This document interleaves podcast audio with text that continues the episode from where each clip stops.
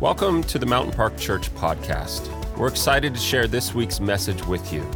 Our mission is to allow God to work in and through us, and we'd love to hear your story of how God has been working in or through you. Email us at mystory at mp.church and tell us how God has been working in and through you. We're kind of into this, um, the book of Ephesians. And um, I'm going to start, if it's okay with you, with a little bit of review and a bit of teaching first, and then maybe preaching second. I, um, this week, sat through about 12 hours of lectures from academic people on the Bible and things like that. And I saw that the one of them had 250 slides for a one hour lecture. Um, so, needless to say, I retained about 5% of what was there.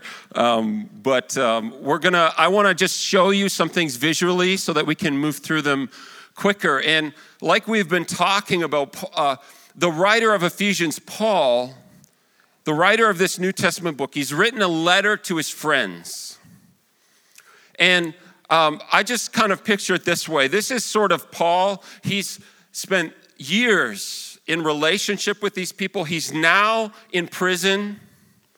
And it's like he's writing a letter um, and saying, hey, let's, let's kind of sit by the fire and let's just overview and debrief some stuff, some really important things about your life and my life, about how we view God and how we view uh, the supernatural realm. And so, Paul, in, in the first chapters, unpacking in this just sort of across the bonfire conversation, he's unpacking some incredibly big things. And as much as um, we think we, we try and get a handle on like how to understand the Bible fully, um, just news for you when we get to heaven, number one, we're not going to be omniscient, so we'll never know everything, only God does. But literally, for an eternity, we'll spend eternity getting to know God more fully. And we'll never reach the end of that. So I'm finding, even as I'm studying and reading hundreds and hundreds of pages of commentaries and, and scholarly work, and I'm trying to pray through things, I'm just discovering that, like, uh, the well is just getting deeper and deeper and deeper. And so I want to try and do my best with you today to just sort of create a bit of a quick, high level synopsis of chapter one so that we can move um, better into chapter two. So uh, I quoted the verse already in Ephesians 6, which we'll get to maybe by 2032 or something like that. We, uh, Paul says, uh, For we don't wrestle against flesh and blood, meaning that our physical reality is not all that there is. And in chapter one, Paul gives us a really high level view of this. So I'm going to show you some stuff on the screen, and you guys can actually just leave it up as I'm just talking through those points so that people can uh, jot some notes down. If you want to use those cards in front of you, go for it. That's what they're there for. But Paul is kind of bringing to our attention this reality that there's two worlds that we live in the spiritual realm and the physical realm, and the two are interconnected together. He gives us this view that the whole thing was created by God. That God is the author of the spiritual realm and He's the author of the physical realm. And it's not because He needed to create angelic beings or supernatural beings, it's not because He needed to create you and I. He doesn't need us for anything the most amazing thing about it is that He wants us. He created us because He loves us. He created us for relationship together. He doesn't need you and I to do anything, He doesn't lack anything.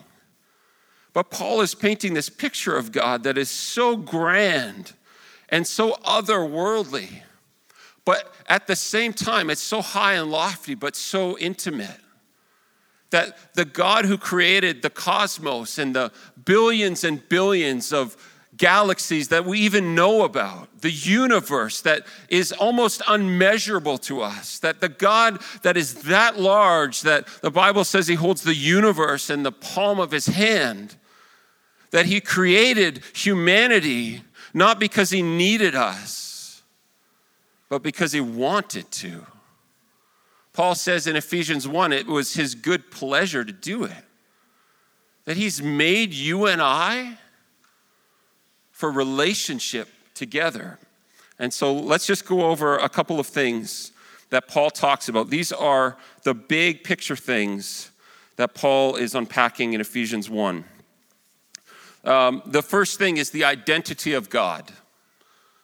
So, to fully understand even how to walk out our Christian faith, we need to get a grasp of the identity of God. And I'm only using verses and references from Ephesians, so there's lots more to go here. But um, he pictures God and, and declares God as father of humanity. He's the originator and initiator of humanity. He says he's our father, he adopted us into his own family. It's us who belong to his dear son. He chose us in advance. When you believed in Christ, He identified you as His own. He purchased us to be His own people, His holy people, that God, out of His own good pleasure, created us. He's the Father of humanity, that He's also the Father of the spiritual realm. He's the Father of our Lord Jesus Christ. And the reason that that's even in there, well, you say, well, Christ was a human. Yes, He was, but He was also God. And Paul talks about God um, creating and fashioning Christ and us before he even formed the world. That in the supernatural realm, God was doing things that we can't even understand ahead of time. That he actually, uh, we are inherently spiritual beings. And so is Jesus Christ. He purchased our freedom with the blood of his son, identified you as his own by giving you the Holy Spirit. God has put all things under the authority of Christ. Next one. So, God is the Father of humanity and the Father of everything in the supernatural realm. He's the creator of the spiritual and natural realms. Even before he made the world, he's the Father of our Lord Jesus Christ. Father and Son are one. So the Bible talks about Jesus being called God by the Father, that Jesus referring to God as his Father. John 14, Jesus saying, If you've seen the Father, you've seen me. So Paul is beginning to paint a picture of this most high God who exists, as we'll find out, in a triune relationship of Father, Son, meaning Jesus Christ, and the Holy Spirit, who's a person. The Holy Spirit, Paul doesn't really dive deep into the Holy Spirit here in this text, but we need to remember the Holy Spirit is a person. He's not a force, he's not a, some kind of ambivalent power, that he's a part of the Most High God. He's a part of the triune God. So, God is the creator of the spiritual and natural realms. God is most high, He has no equal every spiritual blessing in the heavenly realms. You can't give everything if you don't own everything. I can't give to you something that I don't myself possess. And so in Ephesians 1, it talks about God placing everything under the authority of Jesus. It talks about God possessing every spiritual blessing in the heavenly realms, meaning to say that God is higher than all of it. And He does with it what He wants to do. He brings everything together, He makes everything work. He's far above any ruler and authority or power or leader. He's put all things under the authority of Christ. He made Christ head over all things. So, God is the most high creator of the spiritual realm and the physical realm. That's the Coles notes from that, if you just want to jot that down. Number three, God is the sovereign. The sovereign and sovereign ruler. Paul opens the whole uh, epistle of Ephesians by saying he was chosen by the will of God. God works from the decree of his will. He's sovereign over everything. God loved us and chose us. It was God that initiated with us. He decided in advance to adopt us. This is what He wanted to do. He purchased our freedom, He forgave our sins. His marvelous will is for us. His own good plan was what He is accomplishing on the earth. He will bring everything together. He chose us in advance. He makes everything work according to his plan. God, God, God. You are not the center of the universe, and neither am I. That it's God who loved you before you ever even thought about him. That it's God who, before the world was created, had you in mind that it was God who initiated every good thing in your life you've ever experienced. That God is the author and the originator. The, in a theological term, He's the uncaused cause of everything. God is sovereign and He's over all. Next one, Paul addresses some of the character attributes of God. He's generous, loving, holy, relational, gracious, kind, sacrificial, forgiving, wise. He's a God who reveals. His joy for you and I is actually to reveal Himself to us. In Proverbs, it actually says that it's the glory of God to conceal a matter, but it's the glory of us, of kings, literally, it says, to search it out. That God has not uh, designed this whole thing that we're living in to be some big fat mystery that we can't figure out. Sure, there are deep things to God that, that we'll never know and understand, but He's actually a revealer of Himself to us. And His invitation to you and I is Would you actually want to know me?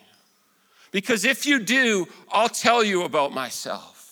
If you do, I'll show you who I am. He's a revealer. He's faithful, powerful, and merciful. These are so important for us to grasp and understand because these are the very things that the devil, the enemy of God, will seek to undermine in your life. And if you don't know the character attributes of God, if you don't know what He's like, you're not going to know how to discern where to go when the pressure's on, when things are coming apart at the seams, you're not gonna know where your true north is. You're not gonna know where to root and anchor yourself. And God is saying, I've revealed my character to you so that you would know that I'm faithful. I'll never leave you or forsake you. So, that voice in your head that's telling you that you've gone too far, that God can't forgive that sin or that, that, that you're just useless junk, that you've been abandoned by God, that, that you haven't been created for a purpose or a reason. The character of God would say otherwise.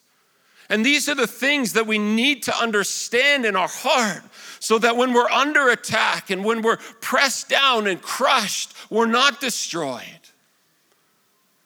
And yet, these are the very things that the enemy will come and whisper into our ears, just like he did in Genesis 3 with Eve. Would God really do that? Why would he withhold that thing from you? God's hiding something from you. God's not hiding anything from you. He's inviting you to know him. God's character. Paul talks about the identity of Jesus, part of the high God, the triune God, the most high. God, the Father of our Lord Jesus. Jesus is divine, Jesus is a mediator, and Jesus is king in heaven on earth and on earth. Jesus is alive, and Jesus is omnipresent. He fills everything everywhere. Jesus doesn't need to take a taxi or an Uber to get to you to try and fix and, and walk through stuff with you. He's walking with you. Whatever you're going through right now, Jesus is there. He fills everything everywhere with his presence. All authority in heaven and on earth and on earth are his. He's alive. The Holy Spirit, there's not much here. Paul talks about him as God's seal and God's guarantee. Paul talks about our identity in Ephesians 1. This is what he says about us we've been blessed.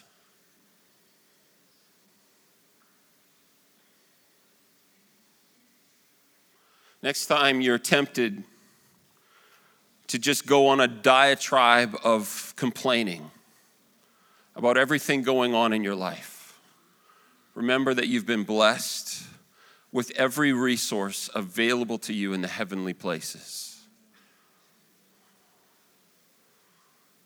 I felt God really convicting me actually of this this week. So I was in prayer in my hotel room one of the mornings this week, and I, like you may or may not know, I I take time and actually pray structurally through the Lord's Prayer every morning, and takes about an hour to do or something like that. But I, have been simply doing that to ask the Holy Spirit to teach me how to pray, to disciple me in prayer. And when I got to that part where Jesus says, um, oh, what does he say there? been doing it for an hour for a year. Uh, oh, give us this day our daily bread. Right, right. Yeah, that part. Um, as I've been praying through that over the last year, um, less and less do I think of that as just like uh, literally food or monetary things. Jesus said that he was the bread of life, the bread that came down from heaven. That actually in Jesus is all the provision of God for our lives. And I just sensed this one morning, just the Holy Spirit gently but pretty firmly convicting me and saying, You've scorned my blessing in your life. The very things I've done to bless you, you've rejected them as not good enough. You've complained about my provision for you. You've turned your nose up at the opportunities I've given you. And more than that, you've complained about how I've made you and how I've gifted you. And I just sensed, I actually wept for quite a while as the Holy Spirit walked me through a bunch of things, even going back into my childhood, where He was showing me these moments where I've been bitter and complaining, where I've scorned the blessing of God in my life, where I've rejected it. I've kicked it to the side and said, It's not good enough, God. It's not what I wanted. It's not what I desired. Could I be someone else, or could I be somewhere else, or could I have this person's gifting or that person's gifting? And God just reminded me this week that I have been blessed and that every day He's providing blessing for our lives. We're loved, chosen, we're set apart, adopted, we're in Christ, we belong, we're saved by grace, we're set free, forgiven, we're heirs and we have power through Jesus Christ. So, what was God's plan according to Paul? God's plan is that God would take the spiritual family he created, the spiritual realm and the earthly realm, and bring them together under the rule of Jesus Christ. That's why the Bible starts with creation in Eden and ends with creation in Eden. One day, when Jesus comes to rule on this physical earth, if you want to learn more about heaven, you can listen to our series from back in May and June. But one day, Jesus will come back in bodily form and rule on the earth with us, restoring the divine and the natural, restoring humanity and God to his original design. This is what Paul is saying. God's heart from the beginning was He chose you because He wanted to, because He was looking and desiring for relationship with you. And that one day He's going to reset everything that's gone haywire on this earth. That His plan is to bring everything together that his plan is to live with us in intimacy and relationship. His plan is to unite the divine and the human together again in perfect unity. And his plan is to give us an inheritance that we would rule on the earth. And so that's the overview of Ephesians 1 as best and most concise as I could make it. Now I only have an hour and a half left here. So, and it's hot in here. Can somebody turn the air on? I feel like I'm dying up here. I was going to say it last week, and then I didn't want to make it awkward for people listening on the podcast. But if you're listening on the podcast, it's really hot in here. So if we could just like, just get some air flowing in here. My, yeah, amen. It's the best thing you've said all day, Andrew. It might be. It might be. I care about you. All right? Empathy is not my number one quality. All right. So that's what Paul says the, the design of God is. That's the design. That's God's intention. But there's a problem. There's something that has corrupted that desire of God and that design of God that's left us, as we'll see in chapter 2, verses 1 to 3, that's left us spiritually dead that's actually imposed an influence on this world and on our lives that God never meant for, that He never meant for. We're going to cover this. We did a bit of this yesterday, but I, I just want to cover this. Ephesians 2, verse 1 to 3, if you have your Bibles. Once you were dead because of your disobedience and your many sins. You used to live in sin just like the rest of the world. I want to stop there uh, let's finish off with obeying the devil, the commander of the powers in the unseen world. I just want to stop there. When Paul says that we're dead, he's not talking about physically dead, he's talking about being spiritually dead. That Greek word is nekros. And it means to be no longer alive, spiritually dead, lacking emotion, sympathy, or sensitivity, unable to function effectively apart from God, we can't function in our optimal state the way that God has designed us to function. And so Paul is saying, look, before God restored his plan through Jesus Christ, we were all dead. The consequence of sin and death on this earth is spiritual death. We've been cut off from relationship with God by the enemy of God. That's the problem. It's a condition that we've all been born into. Romans 3:23 says that all have sinned and fall short of the glory of God.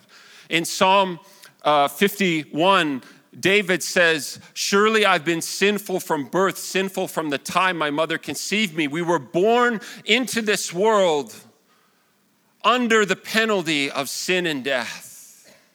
We need a solution to the problem that we face. It says in Psalm 53, 1 to 3, there's no one righteous, not even one. So, what's the picture Paul is painting? He's painting a picture that the whole world is compromised and under the control of the devil. We sang a song about God being sovereign and in control so to speak.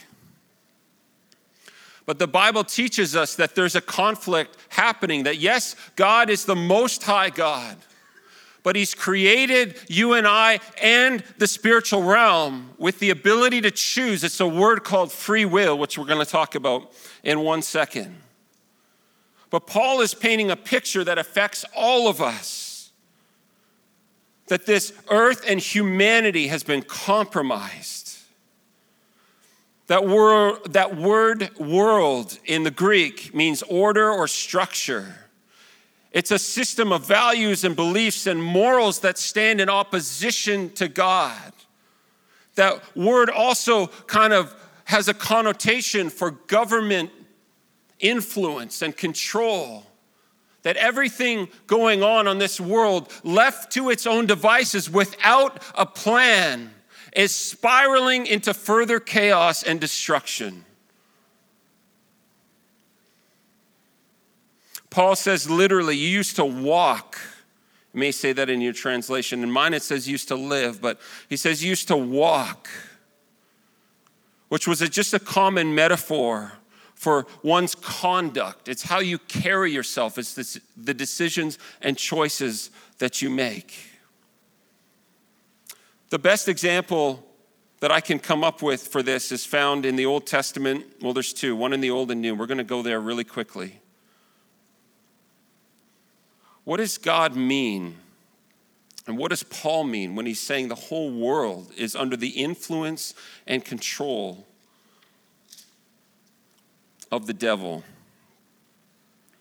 Deuteronomy 12, 29 to 31. That's in the Old Testament. This is a story of the Israelites after they've come out of Egypt. God has freed them from slavery and bondage. They come out of Egypt and this tiny little nation is surrounded by nations all around them. And God has some very specific instructions for how they are to engage with the world around them. He says, When the Lord your God goes ahead of you and destroys the nations, and you drive them out and live in their land, do not fall into the trap of following their customs and worshiping their gods. This is really key here. Do not inquire about their gods, saying, How do these nations worship their gods? I want to follow their example. You must not worship the Lord your God the way the other nations worship their gods, for they perform for their gods every detestable act that the Lord hates. They even burn their sons and daughters as sacrifices to their gods. I want to flip with you in the New Testament a parallel verse or verses in 1 Corinthians chapter 10. Paul is talking to the church in Corinth, and he's addressing this issue that they had of these people giving their lives to Jesus, but not knowing what they should or shouldn't do. Like, how do I live in this world and not hide in the basement, but actually kind of follow God, your plan and your desire and your design for my life? 1 Corinthians 10 14, 19 to 23. So this is Paul giving them some instructions. What am, what am I trying to say? Am I saying that food sacrificed to idols has some significance or that idols are real gods? No, not at all. I'm saying that these sacrifices are offered to demons, not to God. So Paul is making this distinction here.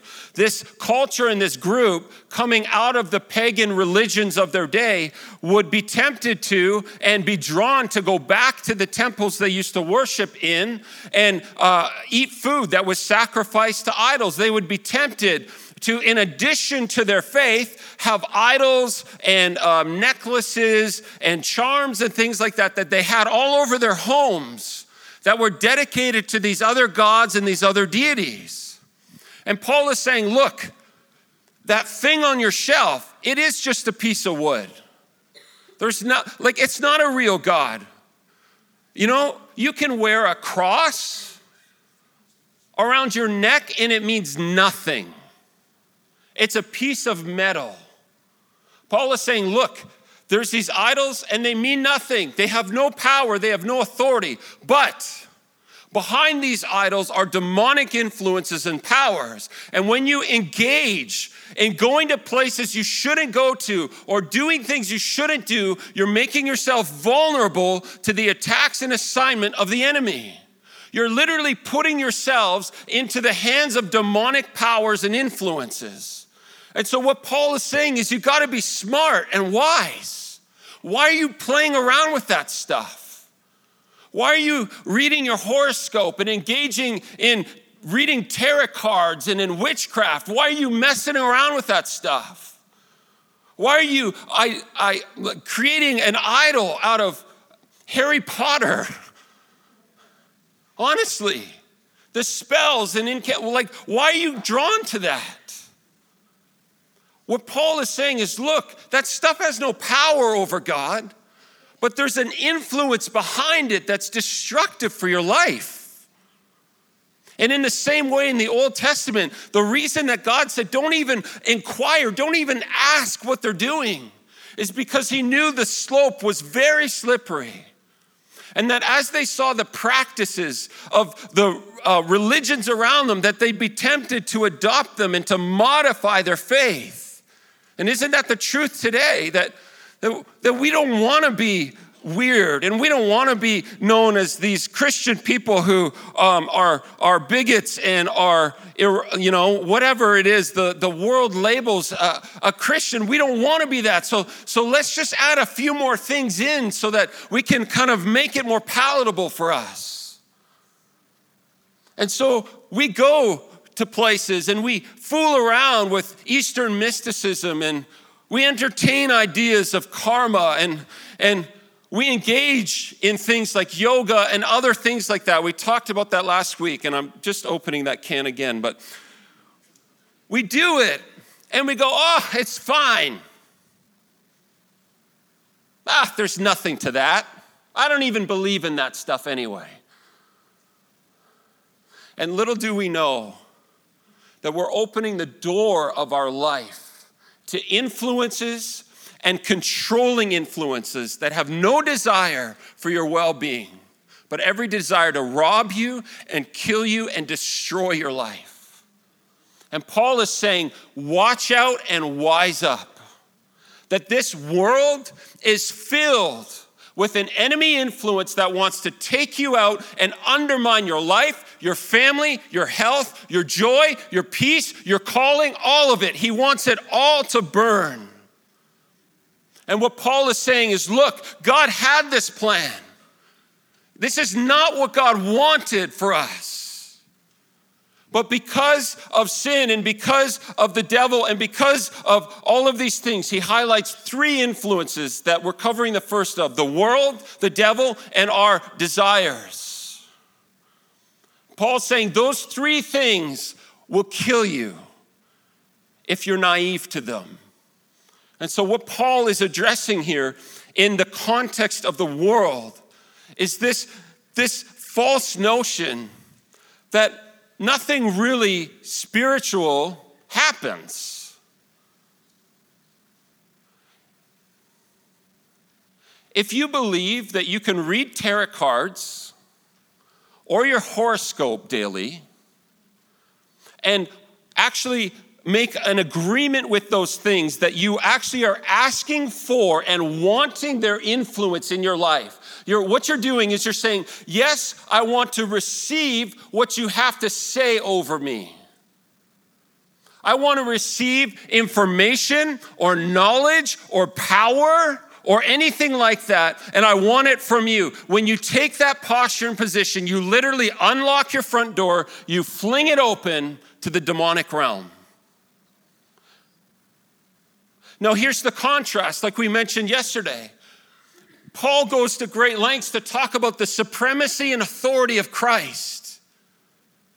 That there's nothing that we even open ourselves up to that God does not have power and authority over, and that He's not given us power and authority over.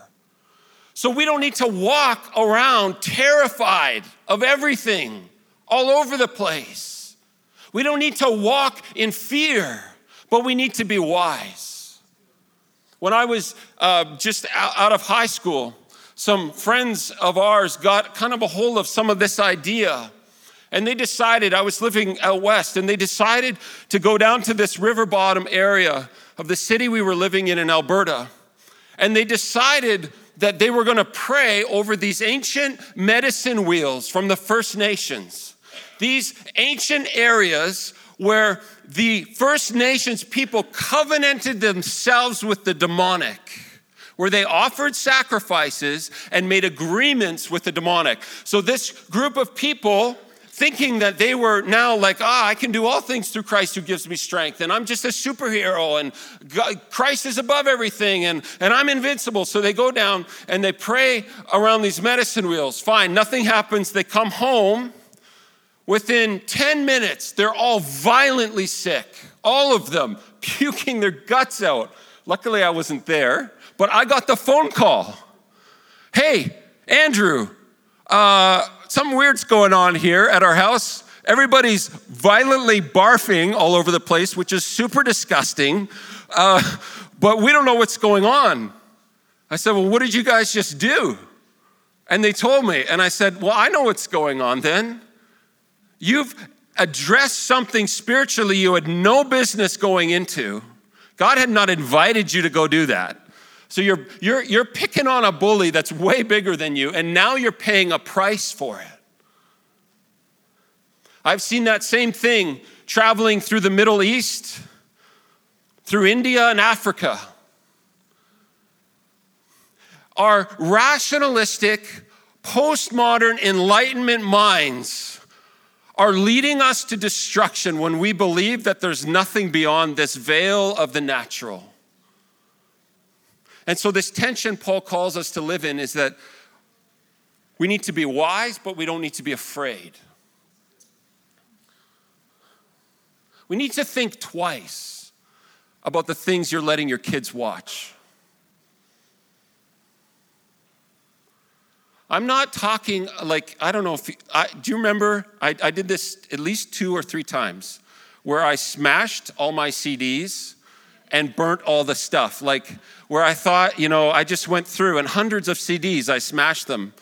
Um, it'd be like today smashing your iPods and iPhones if you had lots of them. I don't know why you'd have lots of them, but anyway, if you had a whole big binder full of them, like we did CDs back in the day, remember that? Because I because they were evil and I didn't want them, and so I smashed them. And then about a week later, I'm like, oh man, I really missed that album. Like, now it's going to cost me twice as much to rebuy all that stuff. And you couldn't download them song by song then. You had to buy the whole thing. Um, and so, what I'm not suggesting is, is that you just go crazy and that you teach your kids to live in a bubble of fear. I don't want my kids to be afraid when they walk down the street. But I want to loudly critique what the world is imposing on them as right and normal. I want to loudly critique what we invite into our house through the television or internet. I want to loudly teach them about the realities of the supernatural realm. And so Paul is saying, look, once you were dead spiritually and you were under the influence in captivity to these forces that are greater than you. But Jesus has come, He died for you, He loves you, and He's actually invited you to walk with Him in victory. Acts chapter 19 is the story from Ephesus. This will just underscore it. I'm just going to read it. I'm not going to comment a ton about it. Acts 19, this is in Ephesus, this is happening. A group of Jews was traveling from town to town, casting out evil spirits. So they were treating this like it was just like, hey, seems like a good thing those guys are doing. Let's try that on our own. They tried to use the name of the Lord Jesus in their incantation, saying, I command you in the name of Jesus, whom Paul preaches, to come out. Seven sons of Sceva, leading priest, were doing this.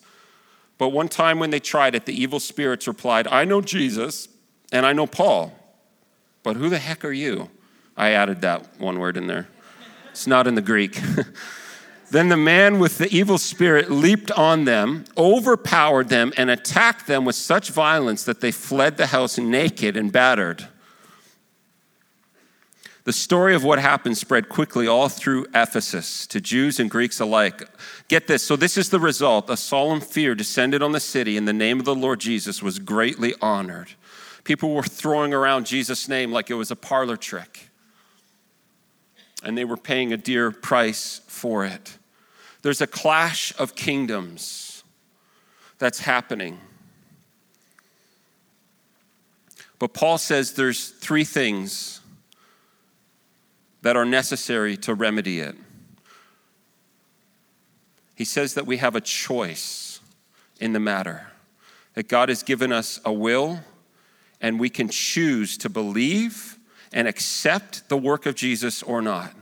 There's three things the Bible says we need to do. Number 1, repent, Mark 1:15. I'm not going to get into that in full detail. Number 2, believe, and number 3, receive God's grace. So, Paul is painting this picture. And in one minute, we're going to talk about predestination and foreknowledge. No, I'm just kidding. Well, we are going to talk about it. it. Might take just slightly longer than one minute. Paul is painting this picture in Ephesians 1 of God's big cosmic plan that He chose us, that He uses the word in there, predestined us, that He loved us, that He set us apart. There, there is this element to our world that, that is actually, um, we need to understand that before we've made any choices, God actually created us and loved us and predestined us to live in relationship with Him. That's the macro plan of God is that he predestined in his heart and in his desire. He said, I'm creating my angelic and my human realm as family because I want to live with him. You and I have been predestined to walk in relationship with God. We've been predestined to live in that reality. But Paul also says that we have freedom to believe and choose. You and I have been given one of the greatest gifts ever, and that's free will. You can choose to believe anything I'm saying or not. You can choose to believe that there's a cosmic battle going on or not. That's your prerogative and your choice. And God respects that choice. I want to leave you with a thought with this that God's foreknowledge, so God's omniscient, He knows everything from all time, everything. But God's foreknowledge of everything doesn't mean that He predestines every single decision that you and I make. You and I are not robots at the control of this tyrannical God person. He knows what's going to happen in our life, but He allows you the ability to choose and decide. I'm going to read one last scripture here to illustrate this point in the Old Testament, 1 Samuel 23. This is how this kind of plays out. This is the best way for us to kind of wrap our heads around this idea that we are chosen and predestined, but that at the same time, God has also given us a will. 1 Samuel 23, 1 to 13. So David and his men, they're on the run from Saul. They're hiding, they're afraid. One day, news comes to David that the Philistines, their archenemies, were at Keilah stealing grain from the threshing floors. David asked the Lord, Should I go and attack them? David's not the king yet. It's really Saul's job to do it. But David asked God, Should I go and attack them? Yes, go save Keilah, the Lord told him. But David's men said, We're afraid even here. We certainly don't want to go to Keilah to fight the whole Philistine army. So David asked the Lord again and again the Lord replied, Go down to Keilah, for I will help you conquer the Philistines. So David and his men follow the leading of God. He's asked God, God has said, Go do it, go bring justice there and freedom there. So they go down, they killed the Philistines, took their livestock, and rescued the people of that city. Now, when Abiathar, son of Ahimelech, fled to David at Keilah, he brought the ephod. The ephod was a thing that the high priest wore or priests wore in the Old Testament that was part of the way that they discern the will and voice of God. Soon Saul learned that David was at Keilah. Good, he exclaimed. We've got him now. God has handed him over to me, for he has trapped himself in a walled town. Look at the difference in perspectives there from Saul to David. David is going in obedience to God, and Saul thinks God has handed David to him on a platter for his evil intent. So Saul mobilized his entire army to Keilah and to besiege David and his men. But David learned of Saul's plan and told Abiathar the priest to bring the ephod and asked the Lord what he should do. So David goes back to prayer. Then David prayed, Lord God of Israel, I've heard that Saul is planning to come and destroy Keilah because I'm here. Will the leaders of Keilah betray me to him? And will Saul actually come as I've heard? O Lord, God of Israel, please tell me. And the Lord said, He will come. And David again asked, Will the leaders of Keilah betray me and my men to Saul? And the Lord replied, Yes, they will betray you. So David did what any of us would do. He and his men, they got out of there. They hightailed it out of there. God knows exactly what's going to happen. God knows what the consequences of our decisions are going to be, but He allows us to make them. And the point of this story is to illustrate that the heart and the desire and the design of God is that we would live in the kind of relationship with Him that He destined us for, that we would actually be able to avoid unnecessary pain and heartache in our life. And yet, so many of us are so wise and so confident in ourselves that we barrel ahead with our plans and our design. We know what's best. We know what kind of outcome will happen if we engage in this, and we determine our own future. And when we do that, we bring on ourselves unnecessary pain and trial and heartache that was never the heart of God. So, this picture that Paul is, is portraying here is one of cosmic struggle. And he's saying, don't get caught in the crossfire thinking you know best about your life. The invitation for you and I today is to humble ourselves, admit we don't know the best thing always, and ask God for his leadership at least then in part, we will save ourselves from unnecessary pain and heartache. I want to leave you with this verse here. Ezekiel 33 11. As surely as I live, says the sovereign Lord, I take no pleasure. Listen to what he's saying here. This is God speaking. This is thousands of years before Jesus, or hundreds, I take no pleasure in the death of wicked people. I only want them to turn from their wicked ways so they can live. Turn. Turn from your wickedness, O people of Israel. Why should you die? God's heart for you and I today. He takes no pleasure even when the most wicked people on the face of the earth suffer the consequences of their actions and their decision to reject God in their life, He takes no pleasure in their pain or in their suffering.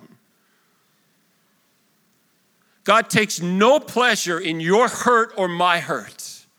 It grieves the heart of God, and I think it doubly grieves Him when we just decide to do life our own way and incur on ourselves the pain of this world that's under the influence of the devil unnecessarily.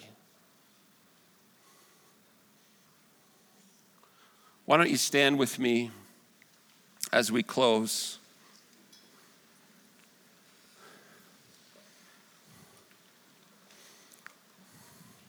I want to leave you with a thought, a practical application for this. The last phrase of the Lord's Prayer says about God, this is Jesus saying, Lead us not into temptation, but deliver us from the evil one.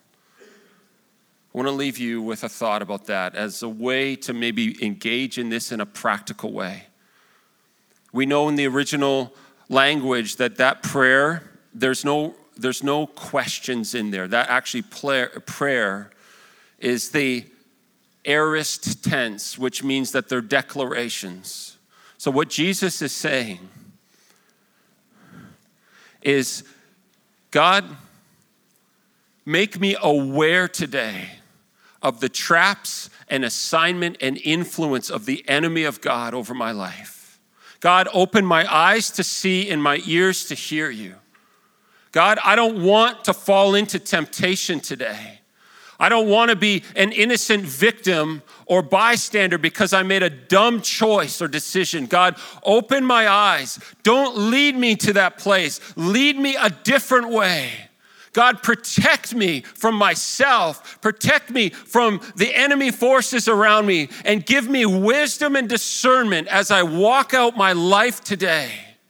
Lead me not into temptation, but deliver me, God, from the evil one. God, protect me from making decisions that will hurt me or harm me.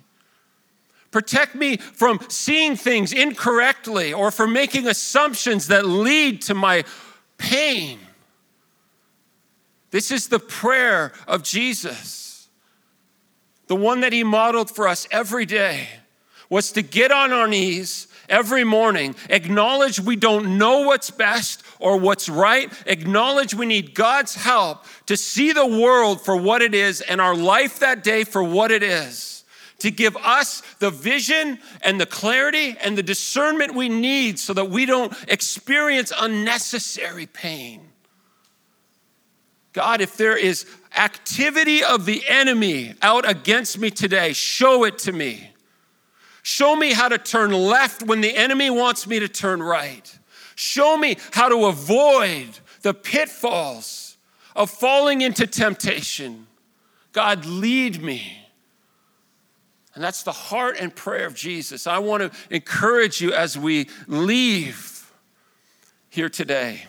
I don't know why I emphasized leave so desperately, but I want to encourage you as we leave today.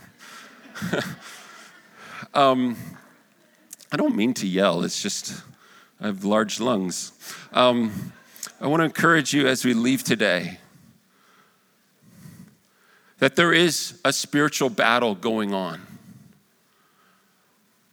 That Jesus has all authority, and if you've given your life to Jesus, you do too. And that what God wants to do in your life and my life is lead us out of relationship. God doesn't desire for you to experience heartache and pain tomorrow that He never wanted for you. It grieves His heart. So we need to be wise, we need to be discerning, and we need to be like David, asking God, What do I do? Where do I go? We hope that you are challenged and inspired by what you heard today, and that you're willing to allow God to work in and through your life in bigger ways this week. We'd love to stay connected with you on social media, facebook.com slash Mountain Park Church and instagram.com slash Mountain Park Church. Finally, if you have a story of how God has been working in and through you, we'd love to hear it. Just email us at mystory at mp.church and tell us how God has been working in your life lately.